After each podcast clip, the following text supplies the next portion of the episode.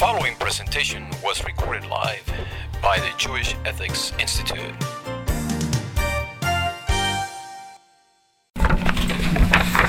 See in the front there? So, important chart. What? People always ask me, Rabbi, what do you do a week? They think rabbis, uh, rabbis do just work on Shabbos. So I found this chart. It's an important chart. Shows what uh, what we do. This is what the rabbis do? Do you need me? No, thank you. So, uh, what the clergy do. What the parishioners think the clergy do. The clergy think the parishioners think the clergy like it. So uh, today it's interesting. The job of the rabbi has changed immensely. It used to be a rabbi and just answer halakhic questions. Ladies to come to you with the chicken, answer the question, and you move on. Today, yeah, looks good, I think chicken. most of the most rabbis spend most of the time counseling people. So, so the whole, you know, that's the whole thing changed. To be a good rabbi today, you got to be a good counselor, therapist. therapist, mediator. Nothing to do with being a rabbi. Nothing to do with Judaism. You have to be a, if you're a good if you're a good therapist. A good rabbi. So, uh, so the question then becomes, when a rabbi fails in his duties, um, how does that work? Is he is he liable? Can he be held accountable um, if he gives someone, if he counsels someone the wrong way? Turn this on. Turn this on. So if he counsels someone the wrong way, um, gives someone bad advice, whether it's marriage advice, whether it's uh, monetary advice. And the person ends up, because of the rabbi's advice, ends up in a yeah. bad financial situation or whatever the case is. Is he liable? Is the rabbi liable? That's one thing. Second issue is the issue of confidentiality. Just as we know, let's say with attorneys, there's a concept of uh, client-attorney privilege, where the attorney cannot reveal confidentialities, even if he's subpoenaed to court many times. He can't reveal confidentialities. How does that work with a rabbi? Um, someone tells you something, is there an assumption, is there a similar assumption of of uh, confidentiality privilege? Can a rabbi be called into court, be subpoenaed to testify if a congregant told him something, whether it's about his marriage, his business? It's a lot of fascinating issues. Um, and there were, lo- believe it or not, lots of previous cases. So I found one fascinating case, um, if you see here on the top, because it's an actual case that occurred. This woman's name was Chani Leitman from the Five Towns in New York, and she went to, she actually, she was having problems in her marriage. She went to two rabbis, um, who I happen to know both of them. One, his name is Rabbi Weinberger, another Rabbi Flum. She went for marital counseling. She explained to him that she, marriage is not going well, complained, so she ended up suing both these rabbis in court because the rabbis then went and spoke to the husband after the counseling. Um, so the rabbis, one of the main things, so the defense of the rabbis was that they, she told them things that religiously they were obligated to reveal to the husband. So for example, this, this and this has come up in more than one case. There's a case in Muncie also that I read about. For example, one thing here, in this particular case, the issue was she said she was no longer going to the mikveh. She told the rabbi that she, she stopped going to the mikveh. They felt as as rabbis, it's their religious duty to they have to let the husband know, because technically if she t- hasn't gone to the mikveh, they can't have relations. So she mentioned that in, in during she her counseling. She didn't have a period anymore. She don't have to go to the mikveh, does she? Yeah, but, uh, it seems like that wasn't the case. Otherwise okay. It wouldn't be wrong. I'm just asking you a question. Yeah, we're not getting into the details whether. I don't know. I don't know how old she was, but the point is, she. It was a case where she had to go to the mikveh. She revealed to the rabbi she stopped going to the mikveh. So the rabbi f- claimed, at least in the in the case, um, on the stand, that he felt it was a religious obligation on his part to reveal the confidentialities. Um, and other cases I've seen is there's another interesting. Revealed to the husband that. What was the outcome? What was the outcome of the case? So they wa- the rabbis well, I don't, won the case. What do you mean? You, I believe. Revealed to the husband, he knew she stopped going to the mikveh. No, well, that was the question. He, the rabbi didn't know that. He didn't, But he... The husband must have known it, because he wasn't getting any, so he... No, maybe that's the point. So part of it was, it turned into a custody battle at the end, and that's how it was revealed. Meaning she, the rabbi went and spoke to the husband. Subsequently, they got divorced. There was a custody battle. The rabbi wrote an affidavit that she should not get custody because because she wasn't religious enough to bring up the kids or something like that. That's what happened at the end of the case. So once that came out in court documents, she sued, saying that was confidential information. The information that I revealed, that I told the rabbi, she that this woman told the rabbi, she's saying, wasn't, you shouldn't be saying that in court. That was private information. Did she get custody? No. She didn't get custody? She lost custody. Wow. Six, two kids, a six and twelve year old. Wow. So, all right.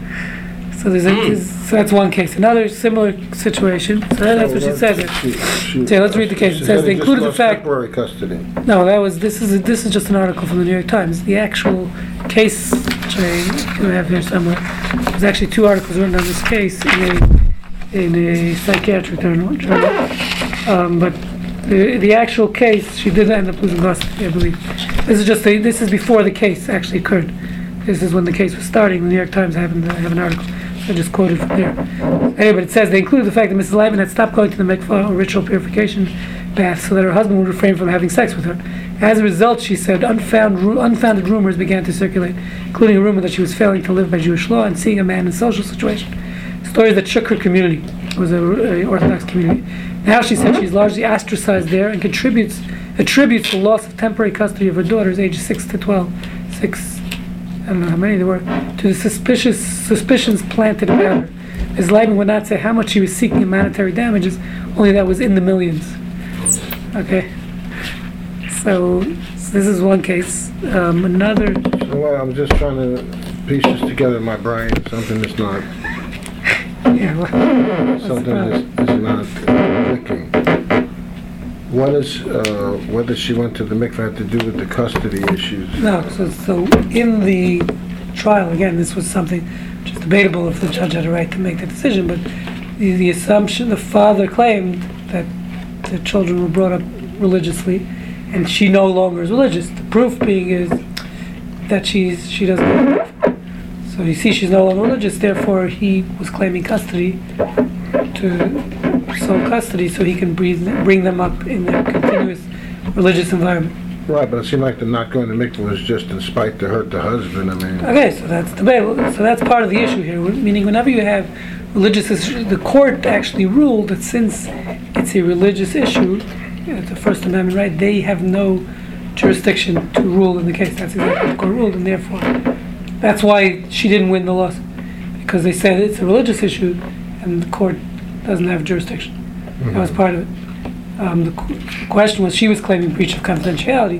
So part of the issue, as we'll see, was is there a fiduciary duty on the rabbi? What, how do we view the a relationship between a rabbi and a congregant? Is it a fiduciary duty relationship? Is it a as a psycho- psychiatrist, psychologist, as an attorney? Is it a business relationship or not? That's part of the question. Okay, so. So there was, there was another case I read about, which is similarly, there was a case in Muncie where a woman came to the rabbi and said, and told the rabbi she's having an affair. So the rabbi felt religiously, there's a halacha, Torah says that if a woman is, is, has an affair, she's now allowed to remain with her husband. That's, that's, a, that's a biblical law. Torah says a sota, some, a woman who has, who's, who has a relationship with another man besides her husband, she has to leave her husband, and she also, she can't marry Her hus- she can't stay married to her husband, and she can't marry her lover. Both prohibited to her. Okay, that's she can't. She can't. She can't marry. Stayed married to her husband. She has to divorce her husband. Assuming there were witnesses and there was actual an actual affair, she had relations with another man. She has to leave her husband, and she also cannot marry her lover. She's prohibited to her lover and her husband. That's the Torah law. Pretty strict. Okay. So, so in this case, the woman came to the rabbi, said she's having an affair. He felt it's his, as a rabbi, his religious duty is he has to let the husband know. Law is he, halachically, he has to leave. They can't be married. So, if she admitted having an affair, he felt it was his duty to go and let the husband know. Of course, so she sued him in court. But again, I don't know. I don't remember the outcome. What was the outcome? You know? I don't remember. But uh, she sued him in court. I, I believe also the rabbi won. um, because again he felt like his, his, his religious duty, that's the job of a rabbi, he has to let the husband know. That so why would anybody, com- so why would anybody confide in a rabbi? That's a good question. That's a very good question. If that's the outcome then. No, so that's going to be the question. Is there is there is confidentiality there any, is there? in clergy? Do clergy have an obligation of confidentiality or not? That's the question. You're right. It, it might mess up the. It deters anyone wanted to talk. Yeah, like the idea that could be a priest, right? That could be. So, we'll, so that's that's we'll get to that. So that, that's that's the question on the table. Um, like I said, there are other issues also. Sometimes it's monetary, where um, where the rabbi gave bad advice. The, the, the first case, actually, the first suit that took place, and I have here, in nineteen eighty, against clergy, was a case. Of, it's called a Nally case. Um, where these what happened was this this fellow went to his church pastor to be counseled. He was depressed, and he he revealed to them that he wants to kill himself in attempted suicide. And he told that to the pastors, and the pastors did not go ahead and and let um, and he did not refer him to, to professional counseling. And then he committed suicide, and the parents were suing the church, the pastors. Grace Community Church, okay, because they claimed it was their negligence that resulted in the suicide of their son. So this was the first case um, known as the Nally case, and um, a big, uh, at the time, originally the courts ruled with the parents, but then it was struck down by subsequent courts in California, and it, it went back and forth for a number of years, but at the end they more or less, um, I believe they ruled that, that they, since there's no fiduciary duty, as far as the clergy is concerned, therefore they had, they did not have to refer him to counseling. It wasn't their obligation. Nowadays, you, everybody, their message says, if you need immediate assistance, call nine one one. Everybody's message, I think I heard like three in the last week and these kind of things. Or rabbis or, or attorneys? I'm not, not calling too many rabbis. Yeah. I, just in general, different type of practitioners. I heard of right. different type yeah, of they always have them. Right, you call them psychologists or psychiatrists. They say, this is emergency, call nine one one, right? right. My dad is one of them, so my dad's a psychologist. Uh, yeah. No, but the point is there, there's clear clear fiduciary duty if they're your patient and you're obligated to, to do whatever you can. If it would be malpractice if you didn't do your job. So if they, you know, if someone comes to you and you didn't refer them on, the question is, is the is the is there a concept of malpractice with a rabbi? That's really. Do rabbis have malpractice insurance? So it's interesting. So it says here the first uh, I put down here nineteen seventy-nine was the first time insurance companies offered clergy malpractice. Right, but the, the rabbis we know here in Houston have malpractice. So that's a good question. I know Torch right? we had you did? we had uh, liability insurance for the board. I don't think for the rabbis. The board has uh, liability insurance. Uh, when I was in Torch, but not but the ra- I don't think the rabbis do. The board is always worried about themselves. So, so the Torch, that's, that's a non-profit or not? Yeah. Hmm. Um, so, so in all, like I was saying, in the Nally case and in many other cases subsequently, courts rule that there's no there's no tort, there's no concept of a tort of clergy malpractice. Um, the question is why? Either because there, there's the First Amendment issue, that since religion is involved, so they could always um, call it religion. How are you, sir? Sorry, what? You're just on time.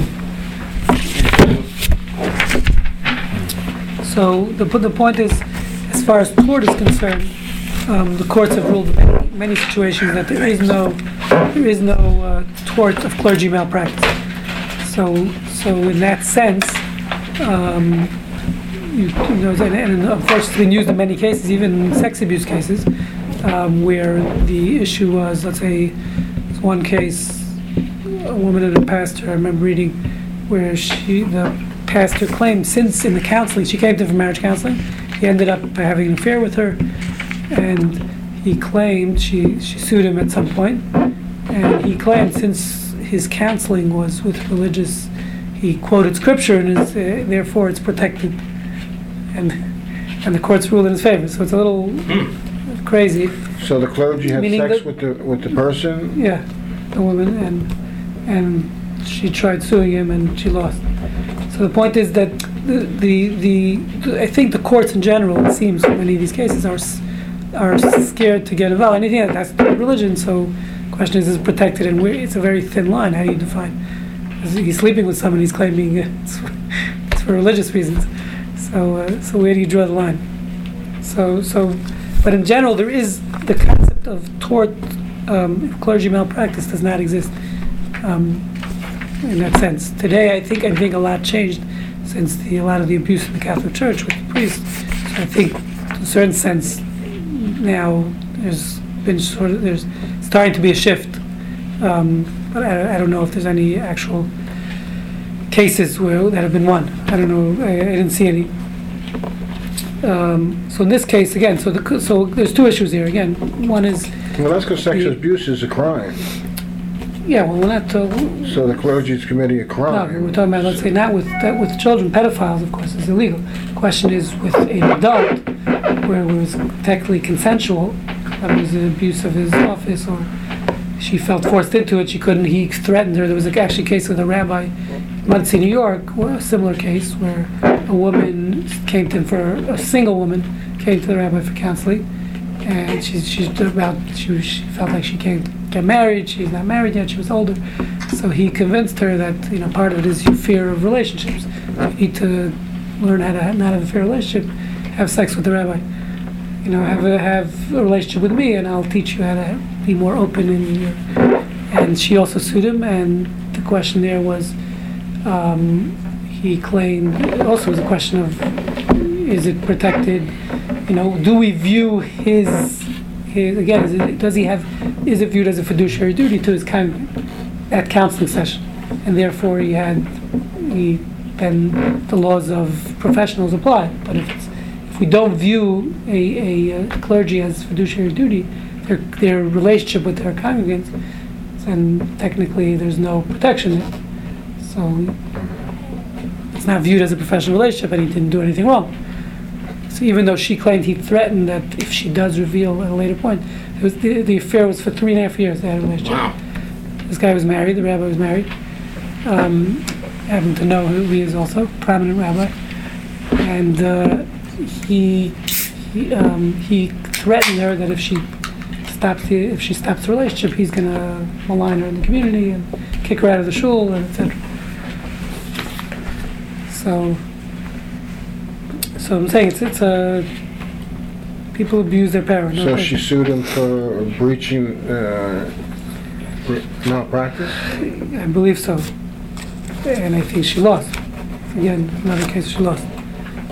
Um, it was called Mermelstein versus Congregation of West Hempstead. The rabbi's name was Tendler. So he lost his job. He's looking for a job if anyone. How long ago was that? Uh, seven years ago, eight years ago. He's still looking for a job? I don't know. Um, okay, so so just to get to so some of the Torah aspects. First of all, in general, there's a there's a, there's a prohibition in the Torah of giving bad advice. Um, in general, we've discussed this in the past as attorneys or as anyone. This is not applicable, not limited to clergy or attorneys or or anyone for that matter. If someone comes to you, Torah, there's a verse in the Torah that says like this. It says, "Shall not place a stumbling block in front of the blind." Um, the Hebrew is lifnei iver lotitei mechshol. It's actually last week's Torah portion, Parashat Kedoshim. And uh, there's there's three interpretations to understand that verse. Um, in the lit- it's obviously the literal sense. It means putting a you know Charlie Chaplin, putting a banana peel in front of a blind person coming down the block, you know, or putting you know something like that where you're causing the person literally to stumble. So so that according to most that's the literal interpretation, and that is prohibited. And then um, the other, another interpretation the Talmud says is it means spiritually blind. That means if someone is blind in the sense he doesn't know, doesn't know the law, and you go ahead and, and let's say in, in classical cases I cause someone to sin. So meaning I uh, I'm with, you know, I'm driving with someone and they want, uh, I, let's say this would be another case. Let's say this chicken I brought you wasn't kosher. It's K F C. It's not. It's kosher, by the way. But if it was K F C, so I would be in violation of this law of placing a stumbling block in front of the blind, because I'm, I'm basically causing you to sin. Okay, that's another, so that would be a violation um, of that sense. If placing a stumbling block in front of the blind, you don't know if this chicken's kosher and I'm feeding it. is that would be another variation. Now the third interpretation of the verse is it means placing a stumbling block in someone who's blind. Someone's coming to you for advice, and you're off giving them intentional bad advice. So for example, let's say someone asks me, should they buy this property? And I know, you know, I really want the property for myself. So I advise them. I said, for whatever reason, don't buy this property. It's not such a great property, but it really is. I'm giving them bad advice because intentionally, because for whatever reason, I, I it doesn't make a difference what the reason behind it is. But the point is, if you're giving intentional bad advice, you're also, it's a biblical violation. So, so more or less, if let's say anyone comes, to, if someone comes for counseling to clergy and you and you give them bad advice, there is a violation, Torah violation. Now, it's not actionable in a court of law, um, even even in Jewish court of law. Meaning, uh, we saw this this week. Speech is very dangerous. We saw this with uh, Mister our beautiful Jewish friend Sterling, um, Donald Sterling. His name is Tokowitz, by the way. It's real. He's, He's Jewish. Jewish. Yeah, great. Terrible, right? His name is his real name is Tokowitz. Donald Tokowitz. He changed his name. But uh, in any case, so right, we saw the speech is very powerful. Um, I actually C N N has a piece today, also a very relevant topic. Was she allowed to tape it? Did she have? Girlfriend, she taped. She taped a conversation. It would have been it's a whole different legal issue. If he was his wife, he would have. He'd have a defense, right? Well, spousal, spousal privilege. Oh, really? If you say something to your spouse, I think that that's. Supposedly, he's in a divorce right now with his wife, and she's, yeah, she's using. Suing him. She's suing that woman. She's, she's suing the mistress. There's going to be different defenses raised. It's going to be interesting. I mean, there's I, no defense. Not legal. There's no legal issue yet. There's nothing. You know, no. He's filed a lawsuit. Oh, he, against he the had? N B A. Really? two point two billion dollars. Really? Yeah. Wow, when big. Did that happen? I haven't. I heard about it. I mean, this is the talk everywhere. I mean, like, everybody's I opinions. Know. This is tough. This guy oh, Silver came in to be the commissioner. When did it come out? This this, this thing is going to be a big deal. You're going to tell this owner. I'm waiting to have with the owners. How quick does this go? What price? What terms? Right, so he, bought he bought it for twelve million dollars. I heard that, but and he's selling it. It's worth about seven hundred fifty million dollars. So no way. Bad, man. I mean, when you say it's worth seven hundred fifty million dollars, everybody here knows he has to sell. That means he may be getting an offer for five hundred million dollars. But there's multiple, multiple people who want to buy. It, it, he'll get his price, but the whole issue is, can he be forced to sell, and how much can he blackmail the other owners who've said the exact same thing, probably in different contexts, that he's holding back.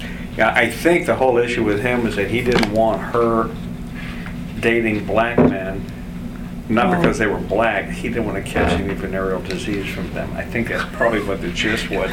It wasn't that he was a racist, which he probably is, but he didn't want to catch anything. Sounds pretty racist. Sure sounds like a racist. But that's not really a wow. defense in public court. It's going to be interesting, huh? Of opinion. That's a big, big. It's so, going to be big. I mean, this is yeah. a big yeah, it's dollar. Relevant he's, to a, he's a very, very, very successful personal injury attorney. That's how he yeah. made really? his money. That's how he made his money? Yep. Yeah. Wow. And so, of all the guys they got to pick on, they they got to wow. fight. So this is very relevant to this topic. I'll explain why.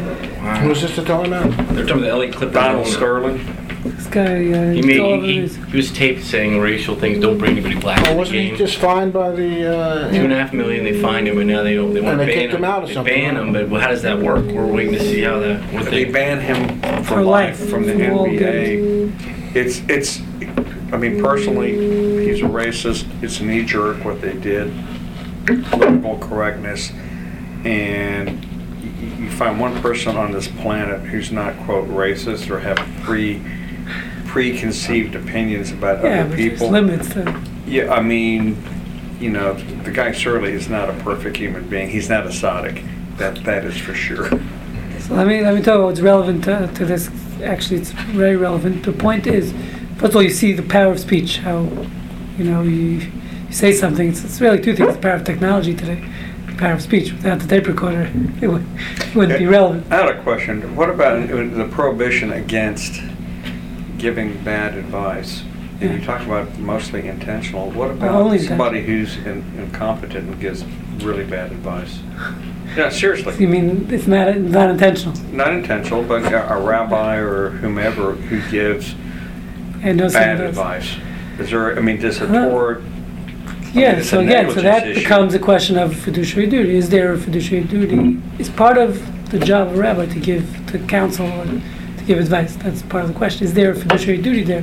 Then there could be malpractice. If there's not, then uh, you know, then technically there's nothing you can do. It's because you know, we we can't protect you from idiots. Well, I'm just saying, is right. There's a Torah prohibition.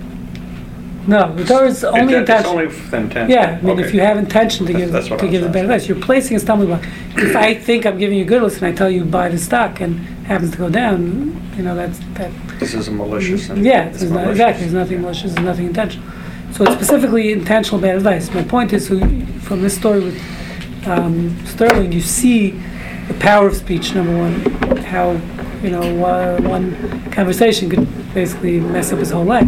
So here too, I mean, the Torah is saying speech is prohibited. Certain types of speech, as we're going to talk about, are clearly prohibited. Even giving bad advice, which is just speech. But what's interesting is, in Jewish law, any violation of speech, including lashon hara, because he's speaking negatively, maligning someone, is never actionable um, in, in a court of law. Because at the end of the day, speech, in order, in the Torah, at least in Jewish law, unless you did a physical action, okay, you're, it's not actionable. There's no recourse.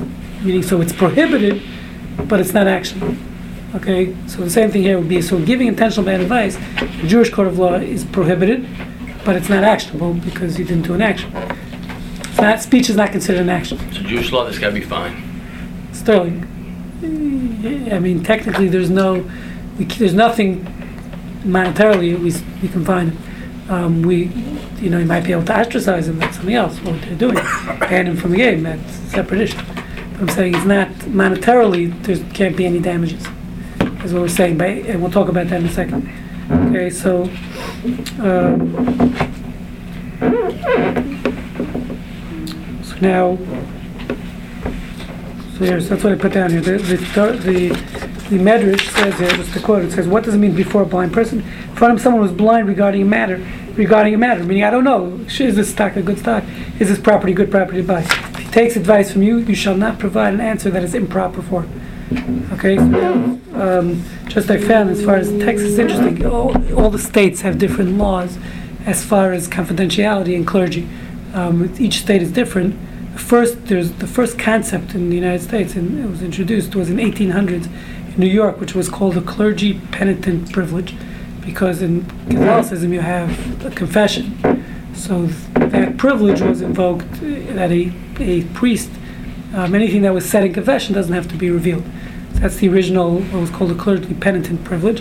In Texas, um, I have here the legislator in nineteen sixty-seven enacted Article thirty-seven fifteen A, and it says like this: no ordained minister, priest, rabbi, or duly accredited. You know there were rabbis here in nineteen sixty-seven. Um, no ordained priest, rabbi, or uh, minister, duly accredited Christian Science practitioner of an established church or religious organization shall be required to testify in any action, suit, or proceeding concerning any information which may have been confidentially communication communicated to him in his professional capacity under such circumstances that to disclose the information would violate a sacred or moral trust when the giving of such testimony is objected by the communicant.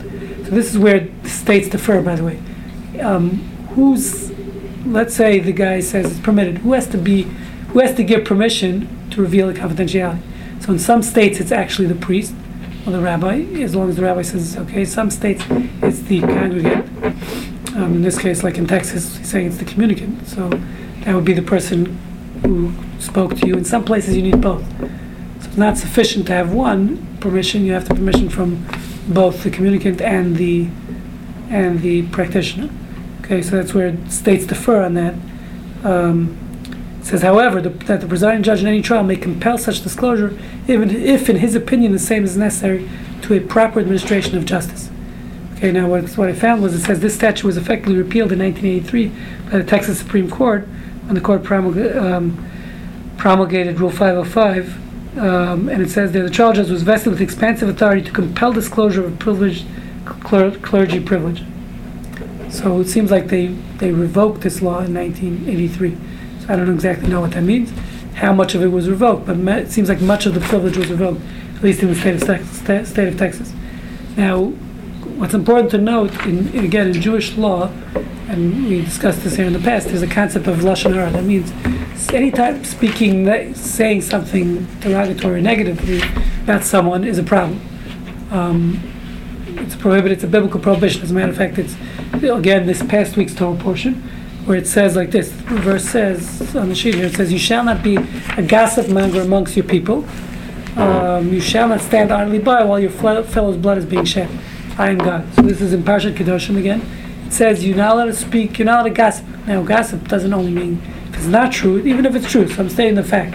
So forget about what Sterling did, which clearly that would be uh, a violation of this law, saying anything negative about uh, some other human beings. But um, even if it's true, okay, even if it's true, you're not allowed to state it. Now, the question would be, so let's say in the case where uh, the rabbi, this woman came to the rabbi, she's having an affair, and the rabbi then goes and, and tells the husband. Okay, so you'd say, well, it's, it's in violation of this law, lashon hara. He's saying something negative about his, about the wife. But the the what's important there is two things. One is the end of this very same verse. If you see the words, the end of the same verse that says, don't gossip, it's prohibited to say something negative. It also says, don't stand idly by while your fellow's blood is being shed. And we discussed that in the past. That's understood to mean the, the juxtaposition, the fact that the Torah is stating in the same verse. The Torah is telling you that in certain cases, you you have to speak lashon hara. You have to say something negative. That means if I can, first of all, save, surely if I could save someone's life. Right, let's say I know someone, and we discussed this, I think, in the past. If I know someone who's dating someone who has AIDS, who has H I V, or any other uh, you know sexually transmitted disease, so I, forget about as a rabbi, anyone, even as a regular Joe Schmo, as a rabbi for sure, but, but if someone comes to me and tells, and I know they're dating this person, I have to let them know, because if I don't, even though I'm saying something negative, but I'm saving their life. The Torah says, don't gossip, but if, but also don't stand idly by when someone's blood is being shed. So if I know this person has this disease and they're going to pass it on to someone else, I have to let them know. So it's not, in that case, not only is it not lashon hara, not only is it permitted to say negative things, it becomes obligatory. It's now a mitzvah. If you could save someone's life with, by revealing something negative, then you have to do it. Not considered negative. In that case, you're saving a life. Okay, so again, so if someone comes to me as a rabbi and says, uh, you know, I'm dating this guy, Rabbi, all right, what do you know about him? And I know this guy is H I V positive, I have to tell that, that woman. Because it, that's this obligation here of do not stand idly by. So even if it's revealing confidentialities, in that case, I'll be obligated to say it. So what's interesting is not only saving a life, the literal translation of the verse is, is while your fellow, while your fellow's blood is being shed, but the the many commentaries broaden this even in monetary cases. So that means if someone comes to me as a, is going to business with someone, okay, again, it's, and it's not limited to rabbi, anyone, it means any Jew, the mitzvah is for anyone. It's the same obligation for anyone. Um, but the point is, if someone comes to you and says, I'm going to business with this guy, um, and you know this guy, the last three partners, he screwed them, and you know he did, they had a Ponzi scheme and whatever it was, he took their money, he never paid them. So you are now obligated to say something. Even though it's negative, we're saying technically, normally, we, you don't say, you're not allowed to say something negative, but in a case where you can save someone a monetary loss, then you're obligated, now it's not negative. It becomes, this is, not only is it permitted to say it, you're obligated to reveal that information. Okay, so there's two things. One is in general case, where it's not confidentiality is involved, but even if there is an issue of confidentiality, whether you're an attorney or a physician or, or let's say a rabbi, Um, you still would have to break the confidentiality in a case. Well, in, in a case, for sure we have to save someone's life. Okay, so let's say as an attorney, someone comes to you and says, you know that your client mentions they're H I V positive, whatever the case is, and you know they're dating someone, you have to go tell that person. Okay, so now we'll talk about, let's say you're going to lose your license because of it, that becomes a whole different issue. That could be a different problem. Yeah, yeah, but how do you know they're H I V positive? They told you. Oh, they told you. Or your physician, you gave them the test. Here, here's one for you. Let's say a physician. So a physician would be on. You what? You're in Uganda or Kenya. Yeah. And in your rabbi, somebody comes to you and says, I have H I V. What do I do? And you see, if you tell them to go to the public health authorities, like in Uganda or Congo, I'm, I'm, they die. They, they kill them. Really? But, uh, so, if you reveal to somebody that their confidence that they have H I V, you know it'll result in the H I V bearer's death. Uh, I mean, they're somebody who's gay. I'm gay, and they're in a country where they'll be prosecuted. Oh, gay and killed. H I V. I mean, saying let's say you know the person has H I V. They don't have to be the same time. No, I'm saying let's say you know the person has H I V, and you know if you reveal the information, he they might kill him. So that's a different story. So then it becomes individual versus society. The question is, if this guy is sleeping around, you know, he's sleeping around. So then you, we don't we sacrifice individual for society.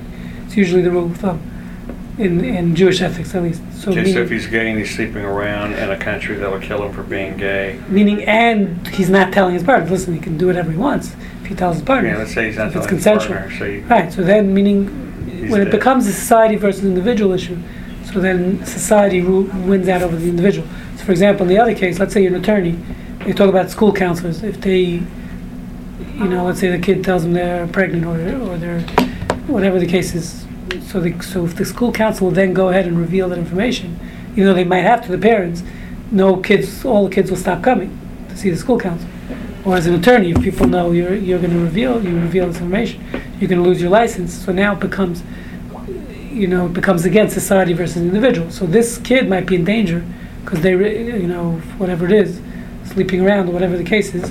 This girl's pregnant; she's twelve years old, fourteen. So I might have to reveal it to the parents, but on the other hand, if I do reveal it, no one, no other kids are going to ever come to see the school council. So that again becomes a society versus individual situation.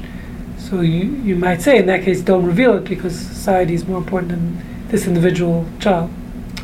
So the same thing with an attorney. If you, you know, say he's going to lose his license, or, or all attorneys, if there's no attorney-client privilege, pe- people won't come and, and say anything to the attorney.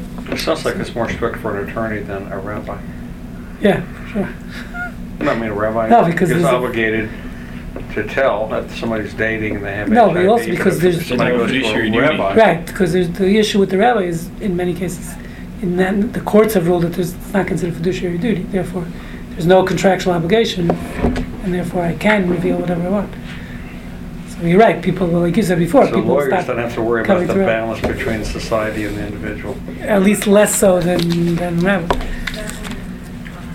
So so the point is that this is called, in, in Jewish law, it's called toelet. Toelet means this, if there's any constructive purpose in in revealing something, um, in revealing confidentialities or we're saying just negative statements, so it's not only permitted, it may become obligated in many cases. Okay? Now, the last thing I want to point out is the question of... Can we just close the door here? Yeah? Um, the question of, of you know, let's say you did cause, let's say in Sterling's case, what I'm assuming what he's suing about is that because of what they're doing, his team is losing value. Okay, right? I'm assuming that's what his lawsuit is. I, Again, I, don't, I don't know. I don't look very well. Is that in the news this morning? I don't know. Somebody told me. I don't know. Where I didn't see it. Sue, on the basis that it was private in the conversation, not intended for disclosure, no expectation for disclosure, I shouldn't be punished. So who's at fault? So the N B A is at fault. And the N B A didn't reveal it. It was T M Z that. No, but someone revealed it to T M Z. The woman had no intention of disclosing it. She said she didn't. By the way, T M Z, they said, they asked T M Z if they bought it or not. They refused to say whether they paid for the yeah, paper. Yeah, who's the source of the information? She said it's not her. Are they still together? I don't know that. No. I don't, I don't think, think so. He's going to find a different, he's, different he's flavor. He's eighty, she's twenty-three or something. I thought his family was suing her for one point eight million dollars of the wife was. Suing her? Right. Yeah, Elliot, so. How can we get a piece of this? I know. How can we get it? I, I, the first thing I thought when I saw him on T V, this is what came, says, thank God it's not Jewish. That's why he hasn't made any public statements. He's going to sue. There's only statements against him. Mm. He hasn't come out and said anything. I and that's why he didn't apologize also. to Silver and the phone conversation Silver had with him. Silver said on his press conference that he showed no remorse as to the statements that he made. It's all part of it already. He's already in litigation mode. That he doesn't want to recognize that anything he did was wrong. I mean, if he so apologizes, then he apologizes, really accepting and acquiescing to what I shouldn't have said. What I said, he's going to defend that I had no bit. I had a right to say what I said, and no one has a right to comment on the speech. People, huh? Private conversation. Supposedly, he has a net worth of one and a half billion. Yeah, one point eight. One point eight billion. Well, I guess he's funded for his lawsuit. So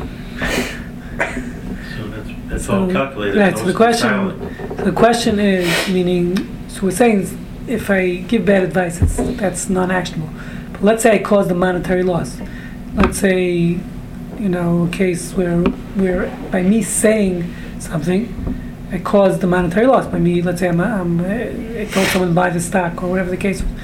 Uh, and now, what, what about the guy you just talked about who says, I have a partner making me an offer, and then the rabbi says, no, he's he shtupped three people right. before you. Could the prospective partner then go after the rabbi and say, look, you just caused me to lose a partnership with this individual? Right. So that's that's that's the question here. So so the so in Jewish law, I don't know legally. In Jewish law. In Jewish law, so there's a concept called called grama. I think I believe we probably mentioned here in the past. It means indirect causation of damage. That means you're only liable in Jewish law for damages if it was direct. Okay, if I did something, for example, the classical case that Talmud talks about is in, is where you uh, you know someone there's a mattress on the ground, a six-story building, and someone is throwing you know their their whatever their glass vase out the building. It's going to land on this mattress. Okay, and then I'm walking by and I pull away the mattress. Things in the air, the vase is coming down, and I pull out the mattress from the bottom. Okay, so the Talmud says you're not liable because because you it was indirect causation. Yes, you caused the vase to break, but th- you didn't do anything to the vase. You didn't do any action to the vase. It's only if I take a baseball bat and smash the vase, I'm liable. If it's indirect causation, the person's not liable. It's direct and proximate cause. Yeah, that's the proximate cause. Exactly, would be the would be the legal term. Okay, so so therefore, it gives numerous examples. Let's say burning someone's stock certificate, right, or even a check. It's a question. It's not check is has no value upon itself. Stock certificate itself has no value. Just I need that to prove that I own the stock today, not anymore, but in the old days, right? So so so the point is, so if I burn someone's stock certificate, that's also it's indirect causation of damage. Um, let's say I tell someone where this guy stashes, right? So I'm a drug dealer, I tell another drug dealer, oh, this is where he stashes, and they go and rob rob the stash. So again, I caused the damage, but it was indirect, and therefore not liable. Um, okay, so, so the question is, anytime the what's understood is anytime there's speech involved, it's really indirect, meaning let's say like in this case, let's say he's gonna sue the N B A. So halachically, it's indirect causation, there's no proximate cause. If I said publicly this guy's a racist, now no one wants to do. Although you know Kia pulled their sponsorship, ten companies. They, they during the two last two Clipper games, they there was no ads, there was no advertisements during the games. All the companies pulled out their advertisement. They had just ads for other T V shows because no every company Kia. I mean, it's ten corporations that sponsor that are sponsors of the Clippers all pulled out. Right, so that's major revenue loss. But But again, it's indirect causation. Listen, I, if I go around saying this guy's a racist, and now people don't want to do business with him, that's indirect causation, and according to Jewish law, you're not really liable. Okay, now there is um, difference, differences in opinion. The Gemara does discuss, let's say, a what's called a money um, a money changer, and I go and show him a, a bill, right? I go and ask him, is this bill counterfeit? Because I'm doing a business deal. I have a stack of hundreds that I'm getting from my customer. I want to check if they're counterfeit, and this guy tells me they're fine, and it turns out they're counterfeit. So in that case, um, the, interestingly enough, the Talmud says if the person was a professional, then there's not liable. If it was a lay person, then he is liable, which is against conventional wisdom, and I'm not sure I understand it fully, but the point is the curbside opinion um, is Sifra, one second. No, it makes a difference if it's professional investment advice or just a curbside opinion. And there's a difference there. So I put down here for, for determining criteria for assessing reliance factor. Meaning if, the bottom line is, the Talmud seems to imply, if the person's relying on that advice solely for their business transaction, then you're then you're going to be liable if you give bad advice. The person's not relying on it. There's an assumption of reliance. So that, and this gets back to the question of clergy. The question is, do people view a rabbi as professionals or not? In the sense of marriage counseling. I can tell you from my case, today rabbis do a lot of marriage counseling. Most of them are not trained. In rabbinical school, I got zero training in, in marriage counseling. I do mediation, I do marriage counseling. I have no, I have no uh, look training. At, look at priests, they give sex counseling.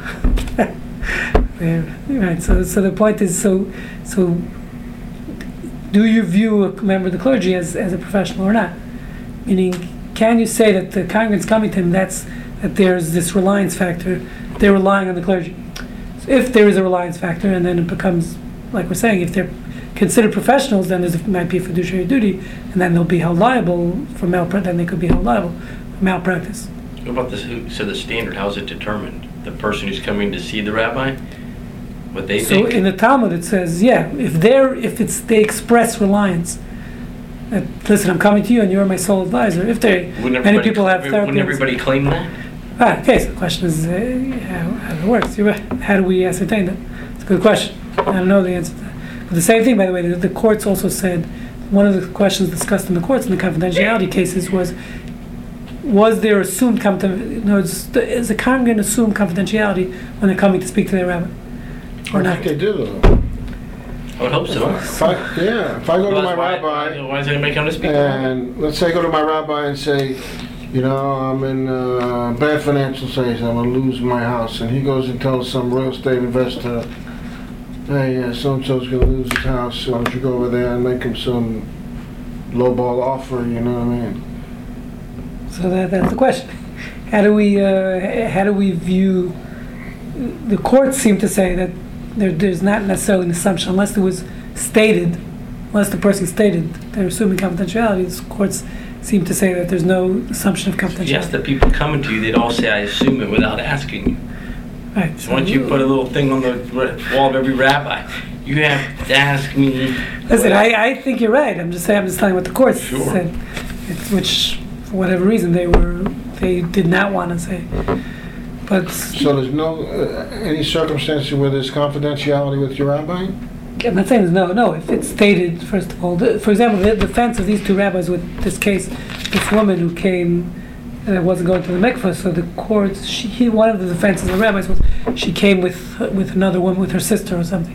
Her sister was in the room, so obviously she didn't care it was confidential or not, which is which is a ridiculous claim, even though the court accepted the claim, because I mean some people bring to counseling, they bring someone because they need support. And many times uh, I do divorces, people come, they're looking for moral support, so they bring someone with them. It doesn't mean they're assuming it's not confidential. Because they bring someone, but the court accepted that defense. So I, there's no time that your conversation with the rabbi is confidential? I, I don't know who your well, rabbi is. But when you say that, it's not confidential under state law, at least in Texas. Yeah. But you're saying under the Torah, so under, under Judaic law, Halakha, it is confidential? Well, no. What I'm saying is, yes, there is an assumed confidentiality under Judaic law, but in these except, particular cases, except if, when you're protecting society, right? We're protecting or another individual. Like in this case, he was preventing the husband from sinning because this woman came, mentioned the conversation. She's not using the mikveh. That means they can't have sex. So he felt the rabbis then went and told the husband, and she sued the rabbi and she lost because they, they in that case they were saying we're doing our religious duties to make sure the husband knows he can't have relations. That's why they don't go to the Besdin. That's why those people went to court. Which people? Yeah, because they could yeah, do the court. Yeah, but she lost in court too.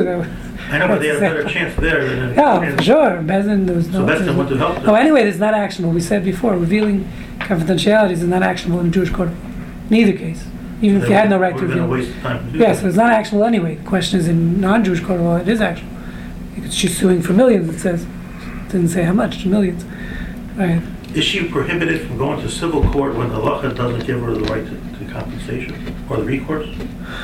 No. So would a rabbi say you have no you have no right under Torah mm-hmm. not to go to civil court?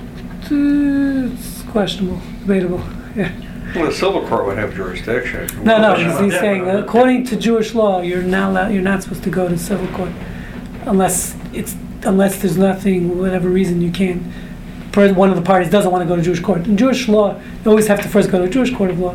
That doesn't work, meaning not if not if you tried it and you lost. It means if the other party won't go to a Jewish court of law, if it's two Jewish parties, they're obligated to go to a Jewish court of law. If one party refuses to go, then you're allowed to go to secular law. That's the way, that's officially the law. But no one keeps case, that. She would have known she can't get relief in the Jewish court. Right. And well, the question is, would a rabbi tell her, so, if you're observant, you can't go to civil court under that law? Could be, probably. Especially in this case. Right. Suing the rabbi. We're suing the rabbi. so, so it's a little uh, biased here. Anyway, it's it's complicated. I mean, I, it's amazing this, this, how many cases there actually were. So last, I gave this class like two years ago in V and E, and we had this professor on over there. She wrote a book on on suing clergy. She's she's the textbook they use in all the law schools. She teaches here in, in U of H. Her name is Griffin. Griffith? Griffin. Um, so she was saying, it's amazing how protected clergy is. It's scary. And that people won't sue. It says in the first case she wrote, uh, I remember seeing, she this Nally case, the lawyer then said, the defense was, you can't sue God. If you're suing clergy, you're suing God. Heck, we can't sue God. Which is a very, very, uh, today we know, you know, it's a scary thought. I mean, because if you leave, you see what happened in the Catholic Church, and many cases with rabbis too, how if you leave, uh, you can't, if you leave them unchecked, it's a dangerous situation. I have a, I have a good friend of mine in California named John Manley. He's one of my Navy guys, and uh, he sued the Catholic Church. He's Catholic. He was abused? And, huh? He was abused? No, he wasn't, but he had a number of people come in, and pretty soon he probably had three or four hundred clients. I mean, he, he did real well.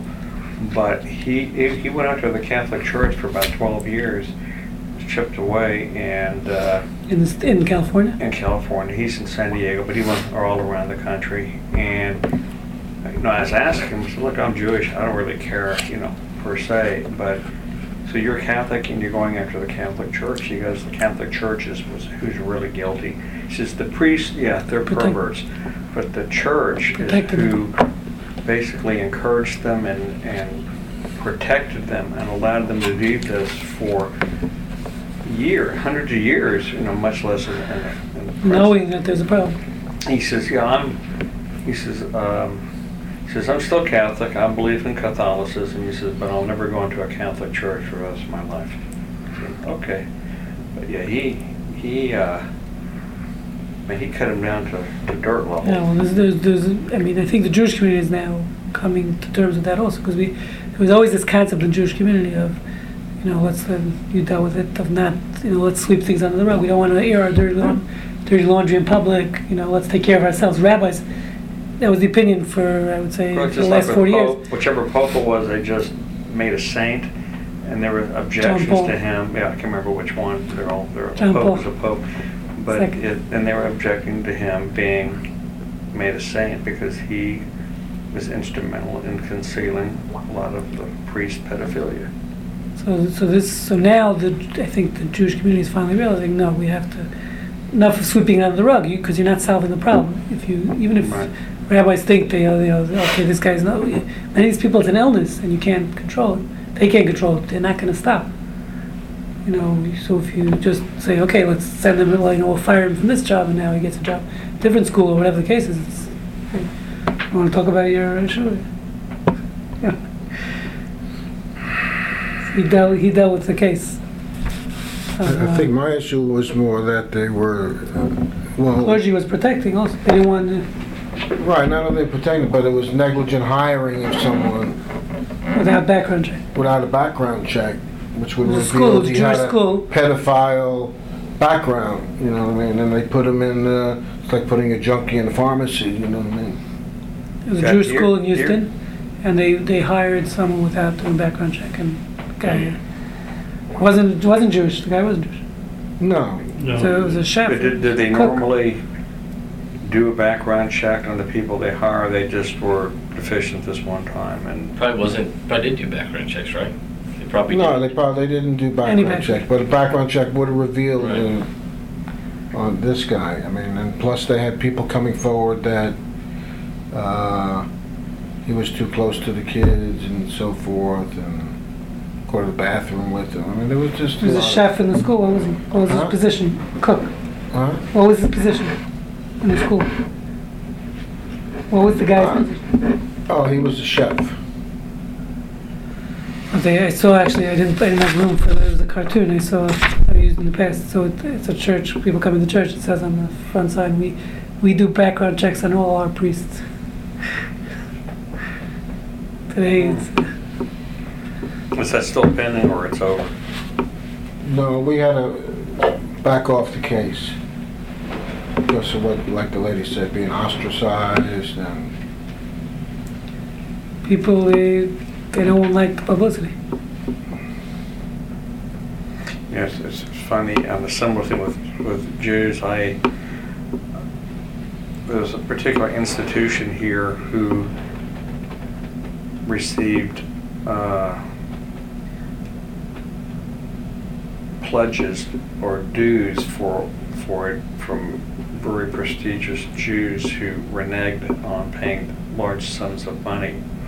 And I would harass and do everything I could to get the money. And when it got to the point of filing suit, they said, no, you, you can't file suit. Jews don't sue Jews. I said, well, they owe you quite a bit of money. No, we, we, we won't do it. And I said, okay, fine. And that was it. Same thing. I backed off. Very prominent people. Tough to say. Tough. So, Elliot, how are we, how are we getting in?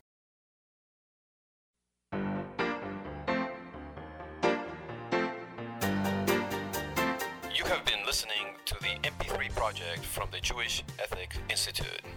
For a complete selection of our lectures, please visit our website at j dash ethics dot org. Shalom.